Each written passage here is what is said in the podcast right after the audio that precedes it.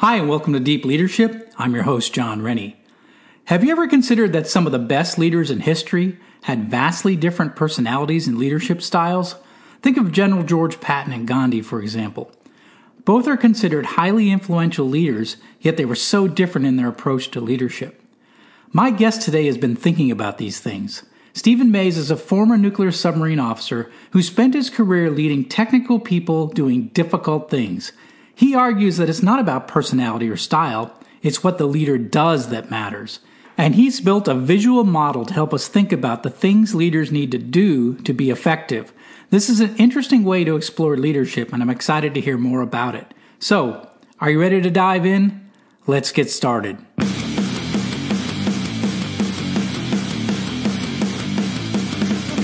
Welcome to Deep Leadership. Leadership is a people business. That's the philosophy of your podcast host, Jon Rennie. As a former Cold War submarine officer who spent 20 plus years leading businesses in corporate America before starting his own manufacturing business, he knows that leadership matters. Leadership matters. Are you ready for some real world actionable advice from Jon as well as his expert guests? I'm ready. I'm ready. I'm ready. The show starts right now. Welcome to the Deep Leadership Podcast. Today I'm joined by Steven Mays. Steven is a former nuclear submarine officer who served on the USS Los Angeles. And for those of you who know your history, this was the first boat in the famed 688 class of nuclear attack submarines. After the Navy, he spent most of his career leading technical teams in the nuclear power industry. He is the author of The Power of Three Lessons in Leadership, where he explores the things that leaders need to do to be effective.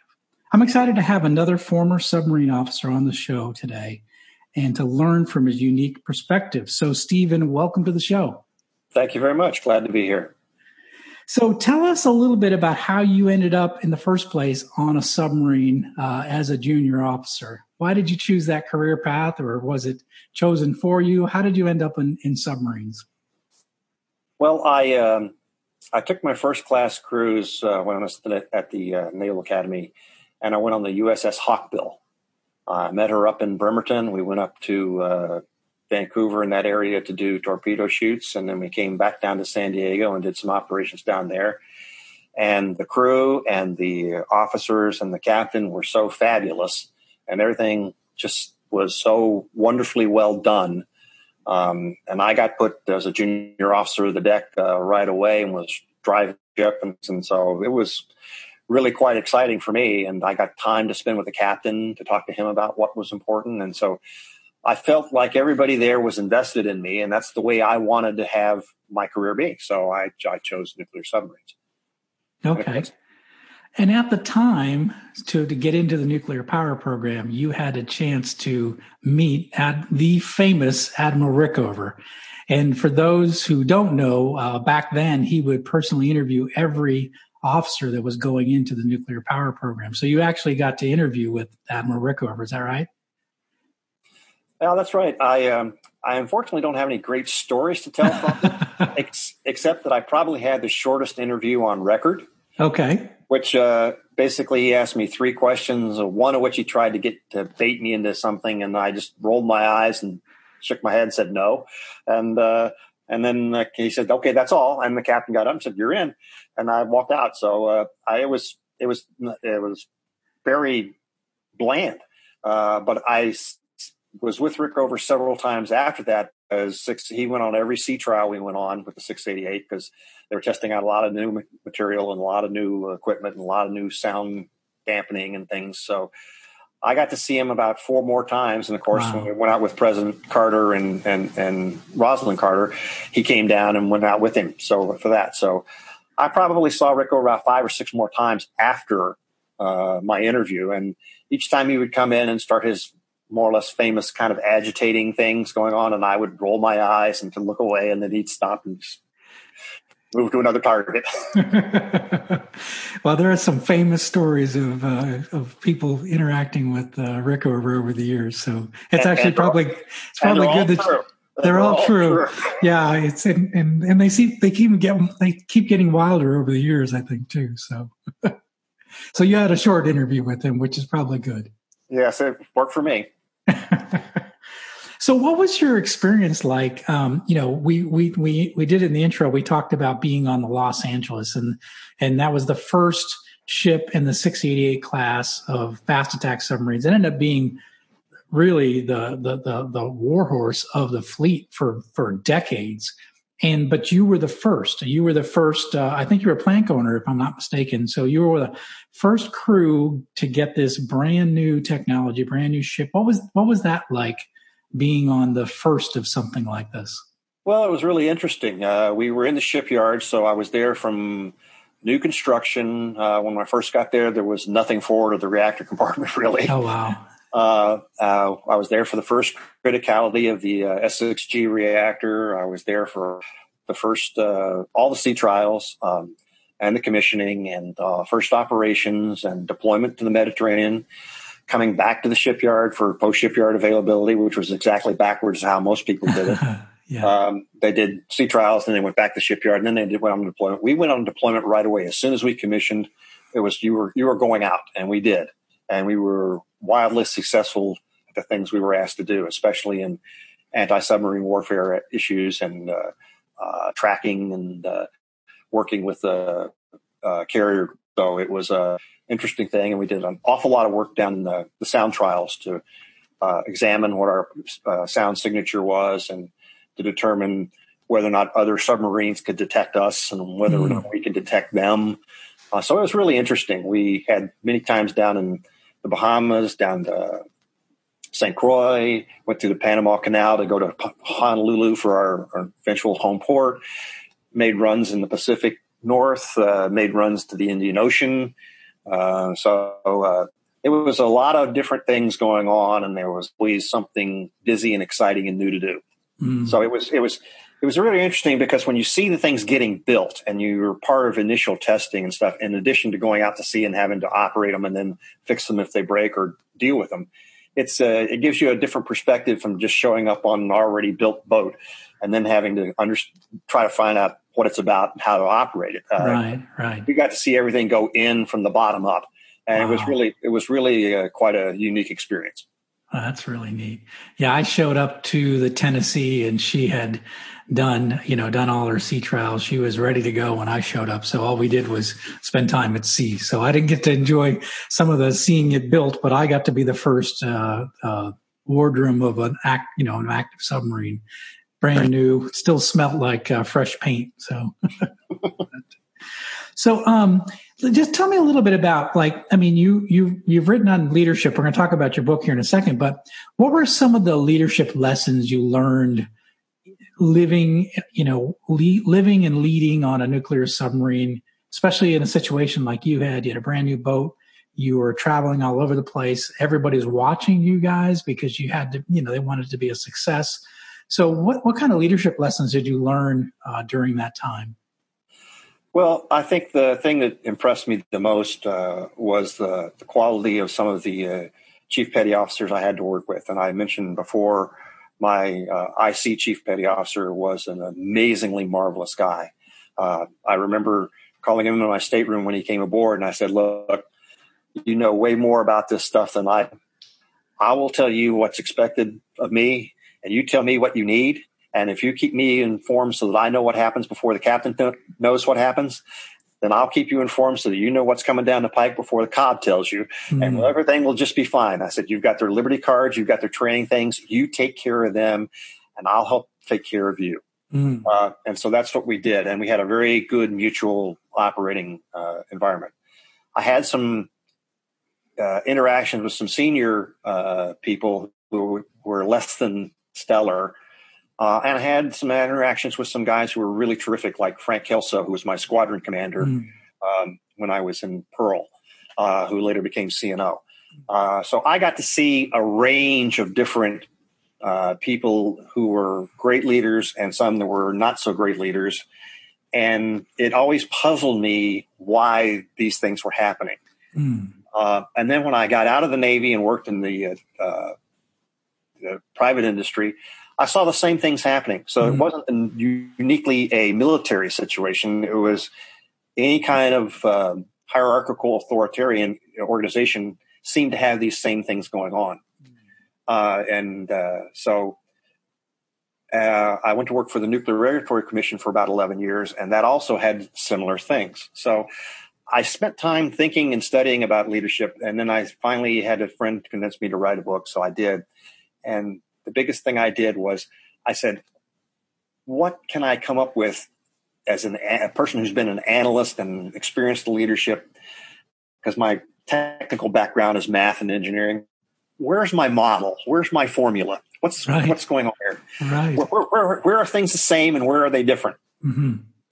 And then it began to dawn on me that the people that I really admired, that I really liked being around, weren't ne- as leaders weren't necessarily the people I liked the most. Interesting. I mean, Rickover was an asshole. yes. but, but, he was doing it for a purpose, and I knew what the purpose was, so it didn't bother me so much. Mm. Uh, and I knew what he was doing was so vital and important, and I know he was doing it very well. So that's what I started. That kind of started getting the juices flowing. Um, and then I noticed uh, when I saw really good leaders that they all seem to do certain things, and the really poor leaders all seem to either not do them or do them poorly. Mm. Uh, and then it began to dawn on me that style and personality are not leadership traits. They are personal traits, but they're not things that are crucial or necessary for for leadership. For example, nobody could claim that uh, that uh, Mahatma Gandhi, George S. Patton had anything in common from a sta- standpoint of style and leadership right. and, and, personality. But they were both great leaders. Right. And nobody would compare Churchill with Mandela and get the same answer. Right. And nobody would compare MacArthur and Martin Luther King Jr. and say, yeah, those guys had the same personality and style because they just didn't. Right. So if you could be a great leader and have such widely divergent personalities and styles, it couldn't be because personality and style was all that important. So then I started looking at it, and and the more I looked at it, the more things got simpler. Um, and that's when I came up with the uh, concept of the power of three, because I it, it, became obvious to me that the good leaders did certain things, and mm. the poor ones didn't. And that's how that uh, paradigm picture that's in the book and, and the information I showed you came about. Because I started looking in things, everything just seemed to coalesce around certain certain principles and certain lessons. Mm and so that's why I ended up uh, writing the book. It was almost a uh, uh, self defense slash self uh, self enlightenment journey for me. Right. But then right. when I have children and they're going they're going to school, they're playing sports in college and and in high school, and I see uh, my wife's a teacher, and I see those kinds of environments, and I kept seeing the same things happen over and over again. Mm. The people who didn't do the things that were in my paradigm were the ones who were struggling and the kids who were trying to work for them had difficulty working and being successful for them. So it became just, it's become a self realizing thing where every time I look at it, it keeps coming up with the same answers. Mm. And so I, it's gotten to the point where I, uh, I can't even think about leadership without the, you know, instantaneously thinking about that picture. Mm. You know, there's no, there's no story that says, uh, how you tell whether or not somebody understands something is you do something like this. You say, whatever you do, do not, under any circumstances, think of an elephant. and what did you just do? yeah, you thought of an elephant. once you see this paradigm, I guarantee you, once you see this paradigm and you look at it and you spend the least amount of time you have on it, and a leadership topic comes and the, the, the, thought leadership goes in your mind, you will not be able to escape seeing that picture in front of you. Because it goes right to a place, right it to a place in, right that, to a in place that drawing. Yeah. in that drawing. And the beauty of it is you can see what you need to do as well as you can see when things aren't going well, what's going wrong. Okay. So yeah. that you have an opportunity to do something about it. And so that's what I was really hoping for was to be able to give something – that young leaders and young people could see and get and do to help them up to be better leaders without having to get kicked in the teeth, knocked around, or just by plain dumb luck having it work out for them. Mm. Uh, so it's interesting. So it's almost as if um, your technical background actually led you to a place where you were looking for almost an equation or almost a, a systematic way to look at leadership in a way that probably hasn't been done. Uh, you know, you, you, think about, you know, there's 15,000 books been written on leadership, right? And, and I think it's, we've approached it from all different angles, but I think you said, I think something that's really powerful, which is it's not necessarily personality and style, right? It's what the leader actually does. And I think that's what makes your book unique is that you're talking about the actual, what does a leader, leader do? What does a leader have to do to be effective? Right. Absolutely. And uh, every time I, every time I have the, this conversation when somebody, something comes up, I'm always astounded that the same things come up and they always come up in groups of threes. Mm. Uh, which is uh, kind of you know they, they, always just say the joke about uh, you know uh, tragedies happen in, in, threes, and there was a old joke used year about when uh, people smoked all the time is you never wanted to have three on a match. When you're lighting a ah. cigarette, you could only go you could only do three. More than three on a match was was a no no. Uh, uh, baseball, you have three three three strikes and you're out, three right. outs and you have to take the field. Right. I mean, there's all kinds of. if you're a Christian like I am, you have a God that is the Father, the Son, and the Holy Spirit. Yeah, three. Yeah. Uh, so you see, and in the military, you have the all the communications were uh, command, repeat, acknowledge. Yep. So I kept seeing every showing up in groups of threes, and I couldn't get away from it. Uh, so I said, no, maybe there's something here. Yeah, yeah, I think you're right. And so your book, uh, your book is called "The Power of Three: Lessons in Leadership." So, what are these three leadership elements that are in the book? Well, the first thing is a foundation. You can't build anything without having a foundation. A house, okay. a building, a reputation, uh, a career. You have to have some foundation, and so that's the the first part. The second part I looked at was once you have a foundation, what are the major challenges? What are the problems you have to be able to successfully handle in order to continue your leadership development and be successful? And I found that, that to be a, a group of three things. And then beyond that was if you can handle the challenges and you have a foundation that's good, what are the things you do beyond that to enable you and the people and the organization you're working with to achieve? Because mm-hmm. that's the ultimate goal of leadership is to achieve something. And I found another group of three things that seemed to always characterize and and uh, and make that stuff up. So that's the way I organize the thing. Um, and it's uh, I have various lessons and stories in the book and then on the website about each one of those elements. Um, the one I like to cite the most is about the foundation because I have three things: honesty, courage, and talent.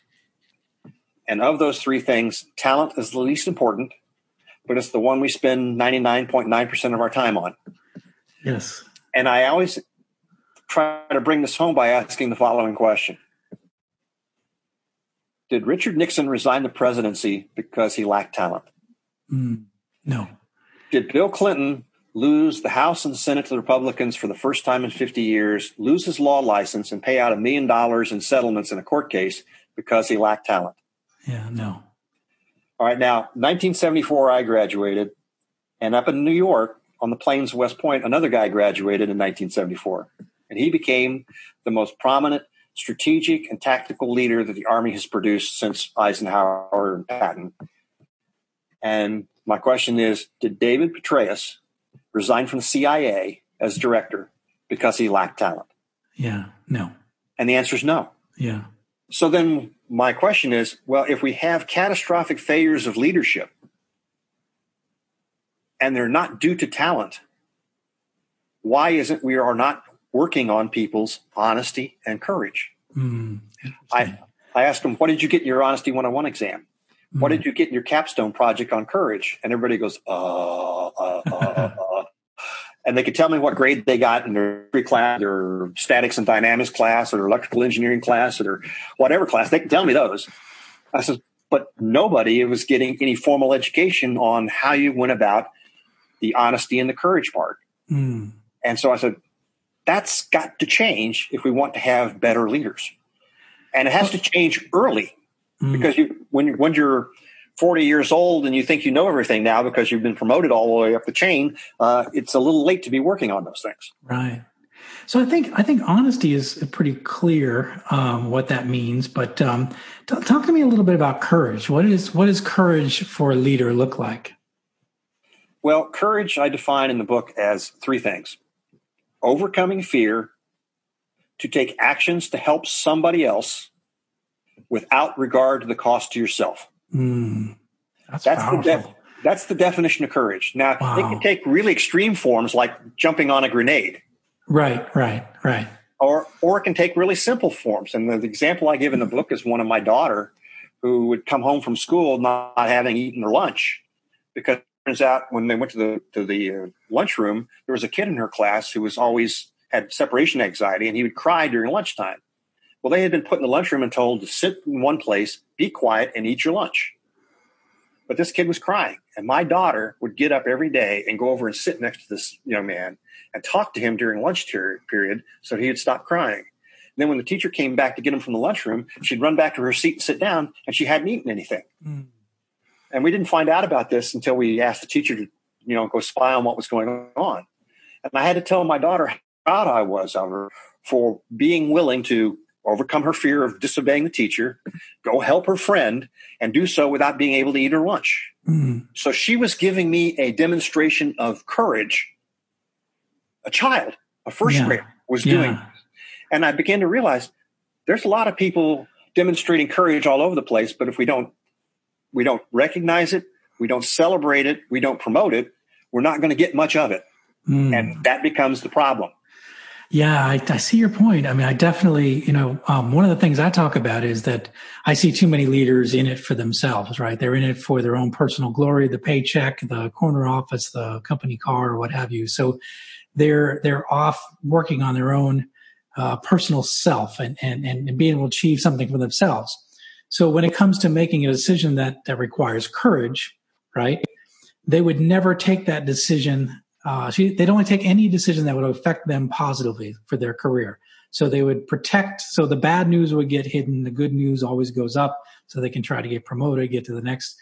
So what you're saying about true leadership, it is is making those decisions, even though it could possibly it's it's not going to benefit you. It's it's the the right decision to make for the organization, for the people of the organization. Exactly. And you, you find an awful lot of people uh, in military and civilian and government situations uh, who are just either incapable or unwilling to display courage.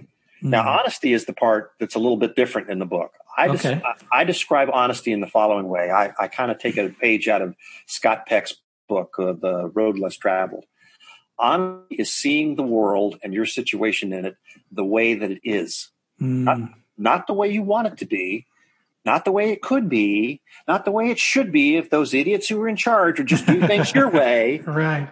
See it the way that it is. Because if you can't see it the way that it is, how can you formulate plans and uh, methods of making it better or going forward? You have to see things the way they are so you can see how you can move them to the next place.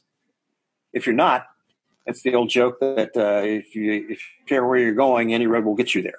Right. And if you don't know where you are, any road will get you there. Yeah, that's interesting. So that's another thing that, you know, as a characteristic of a great leader is to to look at reality and face it honestly, right? Right. And and and to say this is my current state.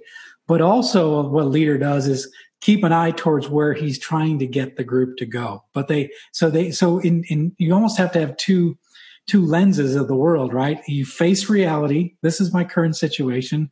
You know, we're last in market share, but our hope and dreams and our aspirations and what we're working towards is to be number one in market share. And here's how we're going to get there. So you have those two lenses on the world at all times.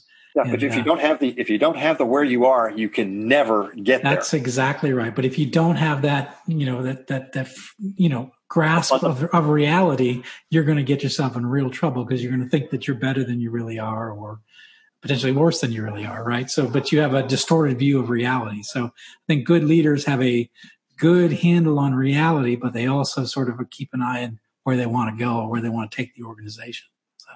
Well, that's what gets to the next the next stage is the challenges because Mm. leaders always have challenges, and I found that all the challenges can easily be lumped into one of three categories. Okay. The one that is most often the issue is missed expectations. Mm.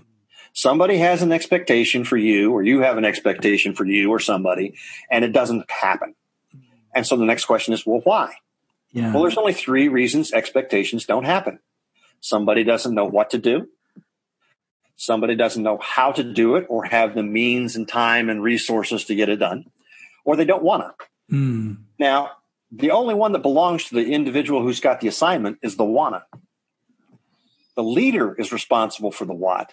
The leader is responsible for the how, and the leader is responsible for knowing that those people to whom those assignments are given know what it is they need to do, how to do it, or have the training to do it, and have the resources to do it.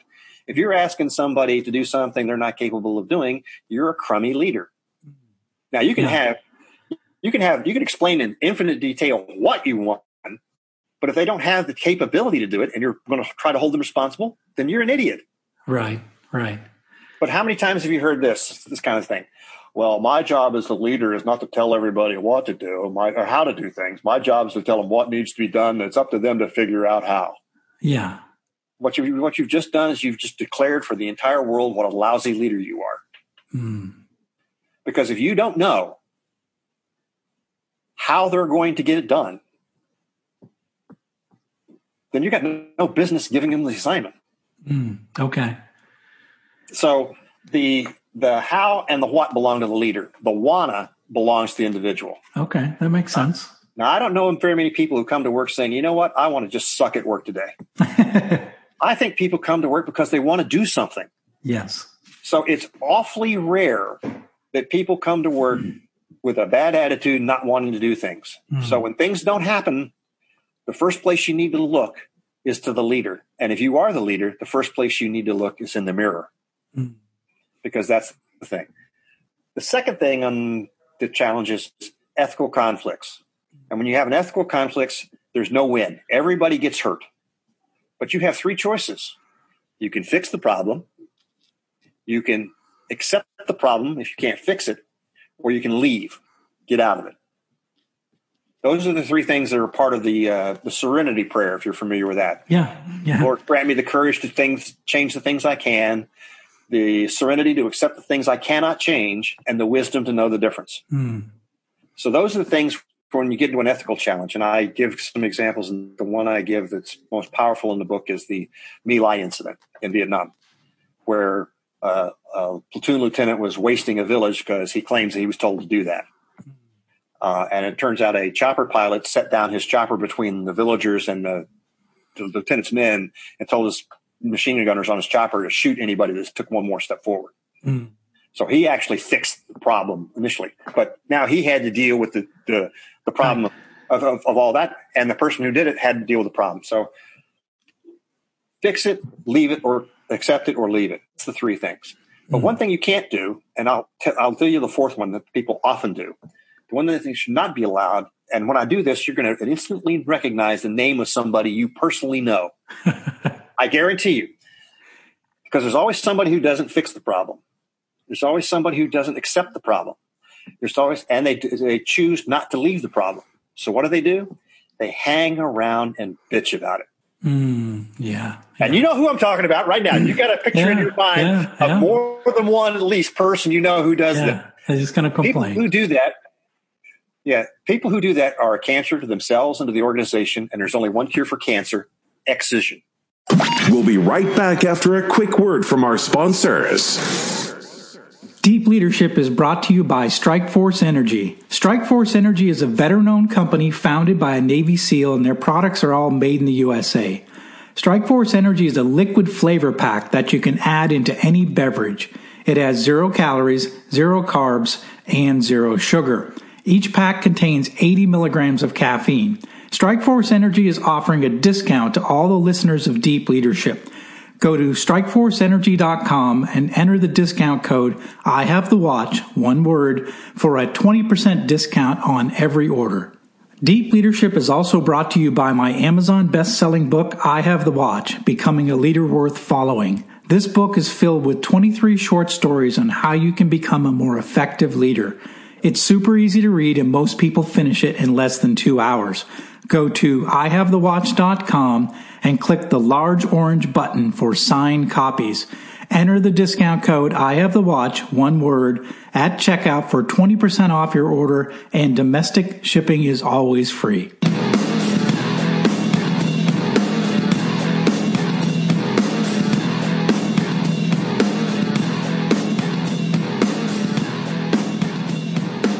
Third thing in the challenges that I describe in the book is one I think is one of the most important. It's right in the middle of the diagram of the picture. Uh, and it's in big red letters. It says, drive despair out. I love this. When I saw it, that's the one thing that uh, really triggered me. So, drive despair out. What does that mean? Well, the way I uh, go about it is I ask people what to give me a definition of love. And I tell them my definition of love is this love is an overwhelming emotion that compels you to act for the benefit of others. So then I ask them, what's the opposite of love? Mm. Usually people will say hate. But it's not. But yeah. it's not. Yeah. Because hate is also a powerful emotion that compels you to act towards right. others, only it's to their detriment. Correct. The opposite of love is a powerful emotion that prevents you from operating mm. or acting towards others. And the word for that is despair. When you're in despair, you can't lead when you're in despair, you can't follow. And so being able to recognize that in yourself and recognize it in others is a key thing for a leader so they can take actions to try to minimize the effect of despair on people's lives. And this hit home for me when I was in the Navy because at 2.30 in the morning, my wife rolled over after answering the phone and gave me the phone. And I answered and I said, hello, Mr. Mays. Yeah. Well, this is petty officer, whatever. I'm not going to mention the name. I said, I said, well, what's up? He says, I'm going to kill my wife. Oh boy. Well, you know, he was in despair. Yeah.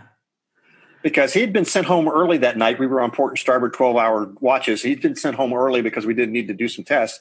And I always told people when they left home, left early, I says, call home, tell him you're coming home. Well, he didn't.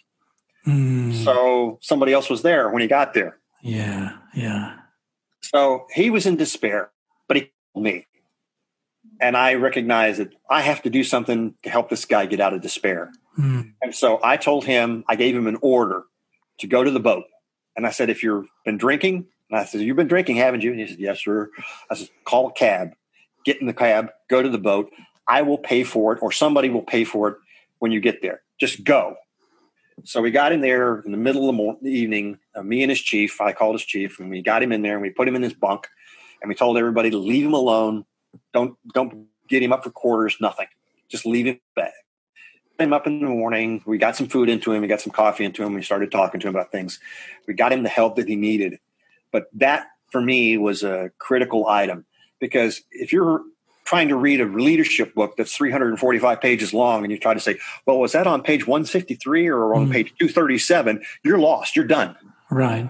You have to be able to recognize that driving despair out is one of your fundamental duties as a leader and your fundamental challenges.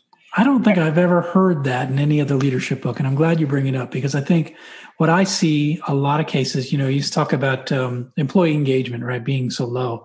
Well, part of it is despair. A lot of a lot of people feel like they have no control over their circumstances. They have a bad boss. They're in a bad circumstance. They can't get a promotion. They feel like they don't have any control over the situation, and um, and and the leader's not doing anything to alleviate that despair, right? And so oh. they're disengaged. And exactly. I see despair as a big issue. I hear people talk about their jobs.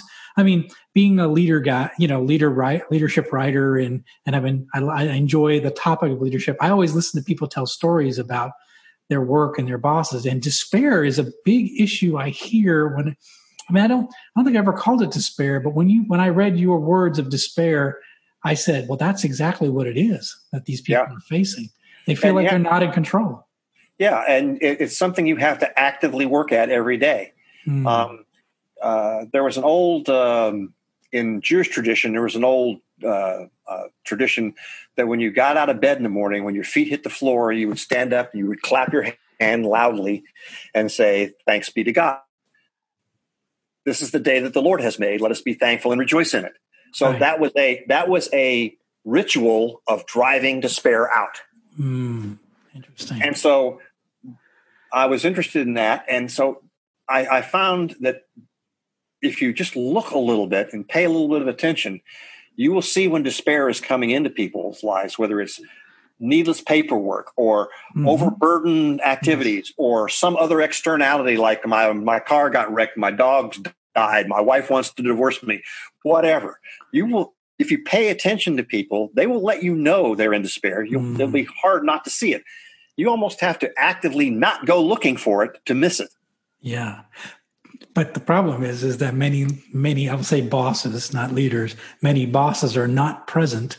So they're, they're, they're sequestered in their office or in a conference room somewhere. They're not present to witness that, or they don't have that relationship with the people. So they, they miss it because they're not, they don't have any empathy and they don't, um, they, they have no relationship with their people. That's why, you know, I think these, like you said, you have to be blind not to see it. But, but there are many bosses out there that don't have that relationship with the people that they work with. So they don't they don't see it. And that person is continuously in despair and nothing ever gets addressed. Exactly.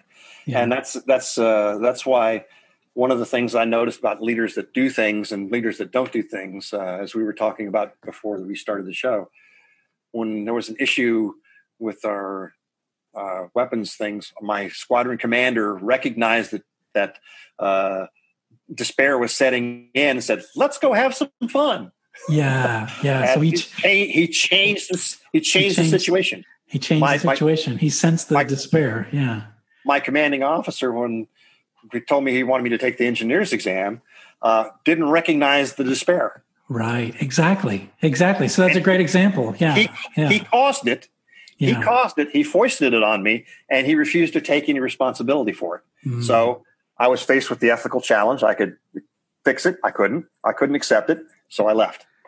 Right, that's right. that's how, that's how that happened to me, and that's wow. how those things ended up in the book. Wow. So that's so, that's. So let's look at the level. The last level is underneath the the drawing. It's it's uh, no, it, achieve. It's a, oh no, sorry, achieve is the top of the drawing. Sorry. Top of the drawing, right? And so three things in the in the achievement thing. If you're accomplished the foundation, you're, you're dealing with the challenges, you have three things that'll really jumpstart the achievement. The first one is assist. I call it AID, AID. The first one is assist. The leader helps people do the things that they need to get done. Mm-hmm. He's looking for ways to make them successful and looking to assist them. The next one is he's looking to inspire them. He wants them to all feel that what they do is important, whether it's the the the the, the lowest point in the salary scale or the the near top. He wants everybody to recognize their contribution and how it affects success for everybody. So the inspiring part. And the last one that so many leaders don't do is depend on people. Because you can't do it all yourself. If you could do it all yourself, you wouldn't need followers. And so you have to learn to depend on other people. And that means you have to recognize that as a leader, things are going to go right sometimes that you don't have anything to do with. Things are going to go wrong sometimes that you don't have anything to do with. But regardless of which one it is, it's still your responsibility. If it's successful, you should be telling people who were helped you get there that you were depending on, I this was a success because I depended on you and you came through. Mm. If it's a failure, your leader has to come up and say, I, I failed you. Here's the things we need to do so that we won't have this problem again. But too many times I see leaders who take what I refer to, I refer to them as comma but leaders. Which, uh, which ah, is, okay. I, I figured that out. but because because they always say I accept full responsibility, comma, comma but, and then they explain why it's not their fault. Hmm. And I'm sorry, good leaders don't do that. Yeah. I had that conversation with uh, Admiral Kelso when the hook situation came up in the Navy. And I, I wrote a letter to him talking to him about some of the things he had done for me, trying to cheer him up and tell him about how I recognized uh, his, you know, I, want, I, I felt like he was getting unfairly attacked and I wanted him to know that somebody else had his six, mm. even, even a little bit. Yeah and he wrote back to me and he said something that was very profound. He said, he said, thank you very much. I remember very fondly there are interactions when I was with oh, the wow. squadron. he says, he says, but I'm the boss, and these things were going on on my watch. So it's up to me to take the responsibility for them. Yeah, yeah. So that's one of the things that made Kelso, in my mind, a yes. very, very high level leader. Yeah, somebody that I wanted to be around and and work with. But uh, you know, sometimes, as the the saying goes, it happens. Right. Well, it's interesting that you say that uh, responsibility because I, I, I touch on this in my new book that's coming out a little later this year. But I talk about one thing I learned in the Navy was, you know, that the leader took responsibility, but he delegated authority. So we would delegate authority, as you said, to depend on, on others, right? So you give them the authority to get the job done, but ultimately you maintain the responsibility for the ship, the crew, the mission, right? So it's your fault if anything goes wrong, right? But you, but you give the people the tools to have the authority to get the job done. And I felt very strongly that that's the way I was led in my time in the Navy. What I found when I came into the civilian workforce was that we do just the opposite. So we um, we delegate responsibility and we keep all the authority to ourselves. A lot of a lot of bosses. So they say if something goes wrong, they blame the people underneath them. Right? Oh, you you screwed up, you messed up, and you throw them under the bus. And then, uh, but they keep all, but then they keep all the tools, all the authority to themselves. And so people aren't empowered. They don't have the tools they need to, to be successful. And if anything goes, goes wrong, it's their fault. And so I saw, I saw, I saw a lot of that in corporate America, which was drive despair in. They were driving despair in. Yes, exactly. exactly. Yeah. Well, and I use this analogy. I said, "You've, if you want to be successful in leadership, you to accept the consequence that there are no win scenarios. Sometimes, yes, you have to accept them anyway. Yes, uh, and you, the the way I the analogy I use is is that uh, authority and uh, responsibility that authority is a lot like love. You get the most out of it when you give it away. Mm, if you hoard yeah. it, yeah. you don't get what you want. Right. If you give it away, right. you get you get rewarded tremendously. Yeah. And so when you're when you're holding on to that power and you're on to that authority, you're hurting yourself. Yeah. But when you give it away, not only are you helping others, you're also helping yourself. Mm, but that's a difficult thing to do to get people to do because nobody wants to be held accountable for anything that goes wrong because that yeah. makes you feel bad about yourself. So right. they want to have control. Well, the myth is that if you just keep control of everything, you won't have a problem. And the answer yeah. is no. If you keep no. control of everything, you're guaranteed to have a problem. Absolutely. Yeah. And that's the that's the thing I know. Good leaders depend on other people by delegating authority and maintaining responsibility. Excellent. And uh, so those are the kinds of things I just noticed over time, and I thought, you know, this there's got to be a way of putting these things together so they're not so hard for people to see. Yeah. Well, now now that you walk through the elements in the drawing, now I, I can see where I'm going to fit all every situation into this model. Now I can see where uh, it's a great visual representation of what what you know these these leadership elements. Yeah. So Don't think uh, of an elephant. Yeah, yeah, right. Don't think of an elephant. Now I'm going to remember this picture in my head. So, um, so what? Um, how can people get this book? Where is it available? How can they get it? Uh, the book's available on Amazon or Barnes and Noble. Um, you can get it there. You can get it as a hardcover, a softcover, or a, an ebook. Um, uh, you can also get a lot of the information about what's in the book uh, in encapsulated form uh, on my website, powerof3leadership.com. Okay. That's P O W E R, the number three leadership.com. And it doesn't matter whether you spell three or write the number three, it'll still get you there. Okay. And I have put many of the lessons that uh, and stories that I have in the book on the website as lessons. And I've also written additional lessons since the book has come out about things and events that have occurred that I use the Power Three paradigm as my my prism for examining uh, problems that occur. Um, and uh, I don't know if you've heard the story uh, uh about a year, two years ago. A young man who was a uh, football player for the University of Maryland and was out running 110 uh, sprints in full pads and gear and suffered heat exhaustion and, and died And uh, so one of the one of the things I wrote on the uh, website was uh, where did leadership fail? Mm. And by looking at all the different aspects of what was in the power three paradigm, you could see that leadership failed in this young man's life to cause him to die every step of the way. Wow. Every single place, there was a place where you could say, this is where leadership failed. Mm. And uh, it became so obvious to me that this was the tool to use to see when things go wrong. But it's also the tool to use to say, what do I need to do that's right? Because when you're giving a job and you've got a boss and you've got a timetable and you've got a schedule, it's so easy to get involved in all that stuff that you don't take time to sit back and say, how am I doing as a leader? Mm. What are the areas I am spending my time and devoting my attention to to help me be a better leader? How am I handling challenges? Am I handling them in a way that fixes them? Or I'm handling them in a way that causes an ethical conflict? Or am I handling them in a way that causes despair to be sown within my group?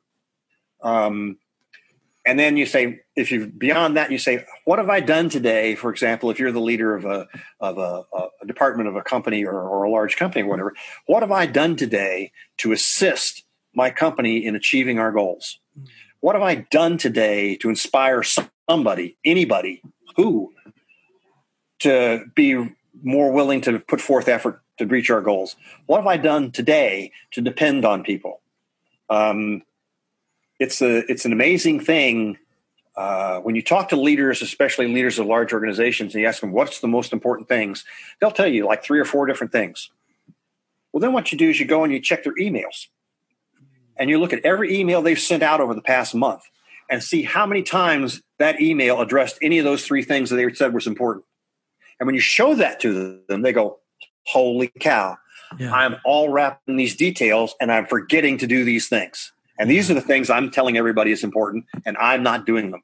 Yeah, yeah. I call this the the busy the busy manager, the too busy to do to lead. Essentially. Yeah, it, yeah. They become too busy and too engrossed in things to be able to do that until until a disaster occurs that requires their attention, and then all their attention is about going around and finding out who did what and everything. I I, I use the example that accountability in America is a six syllable synonym for blame.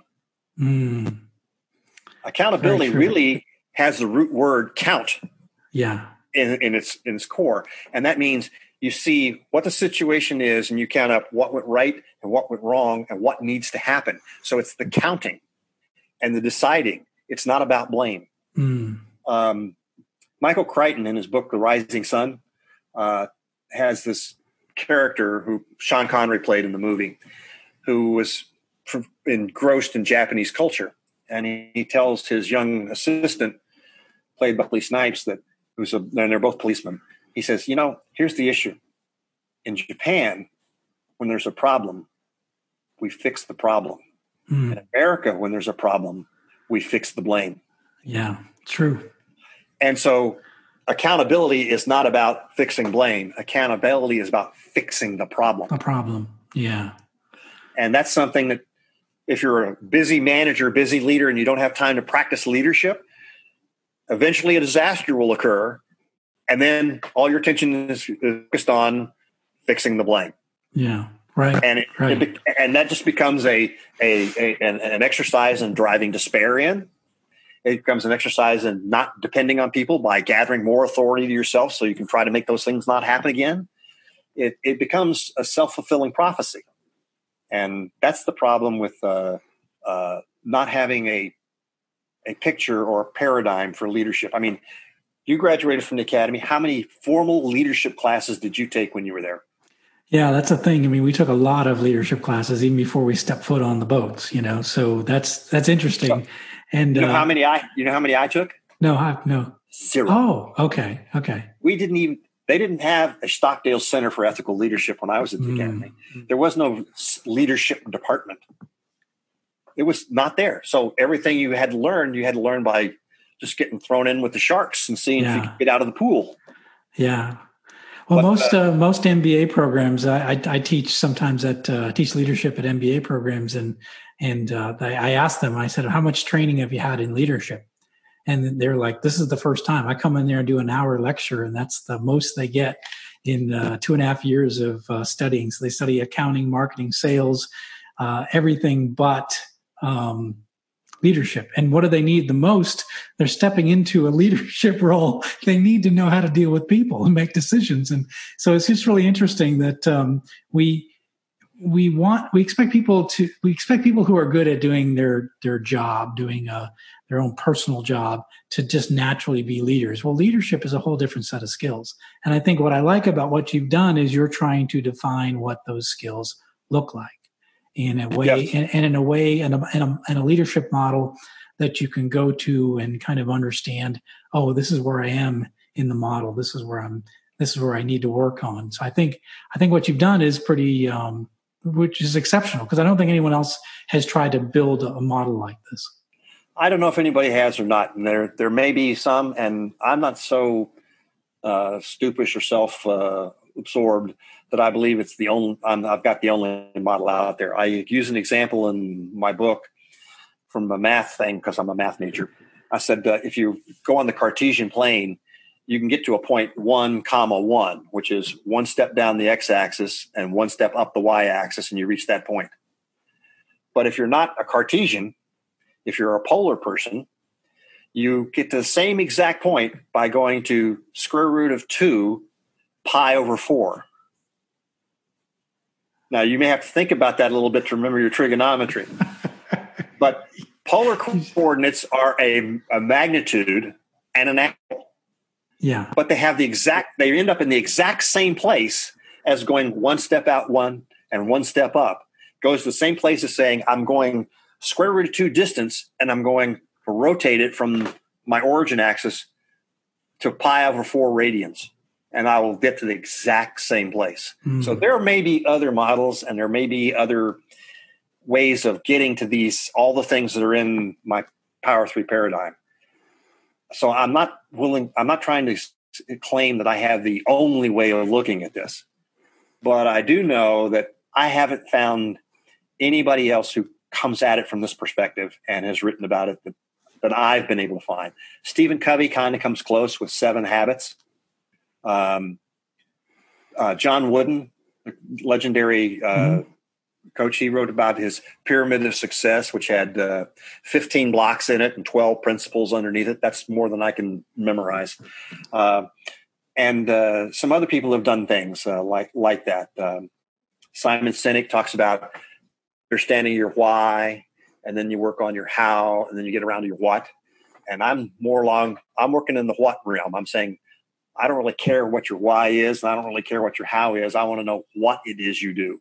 Mm. Um, so I'm on the results side of that.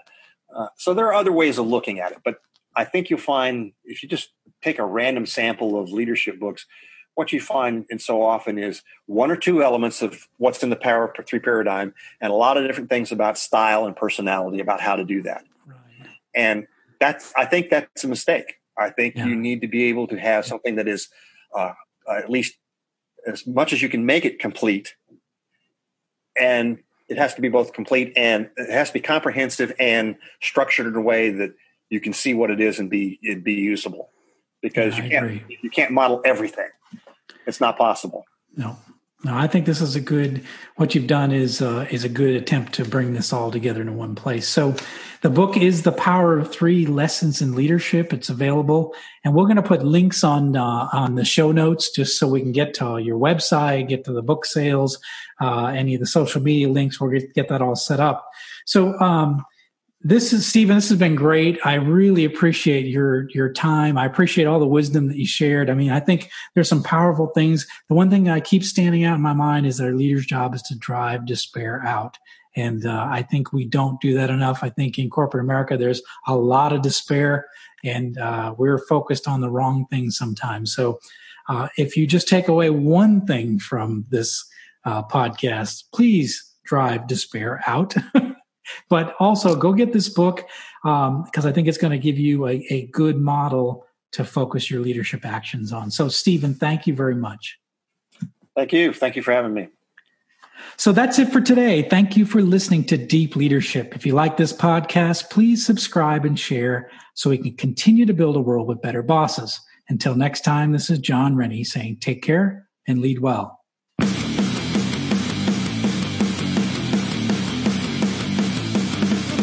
Thank you for listening to Deep Leadership. Thank you. Thank you.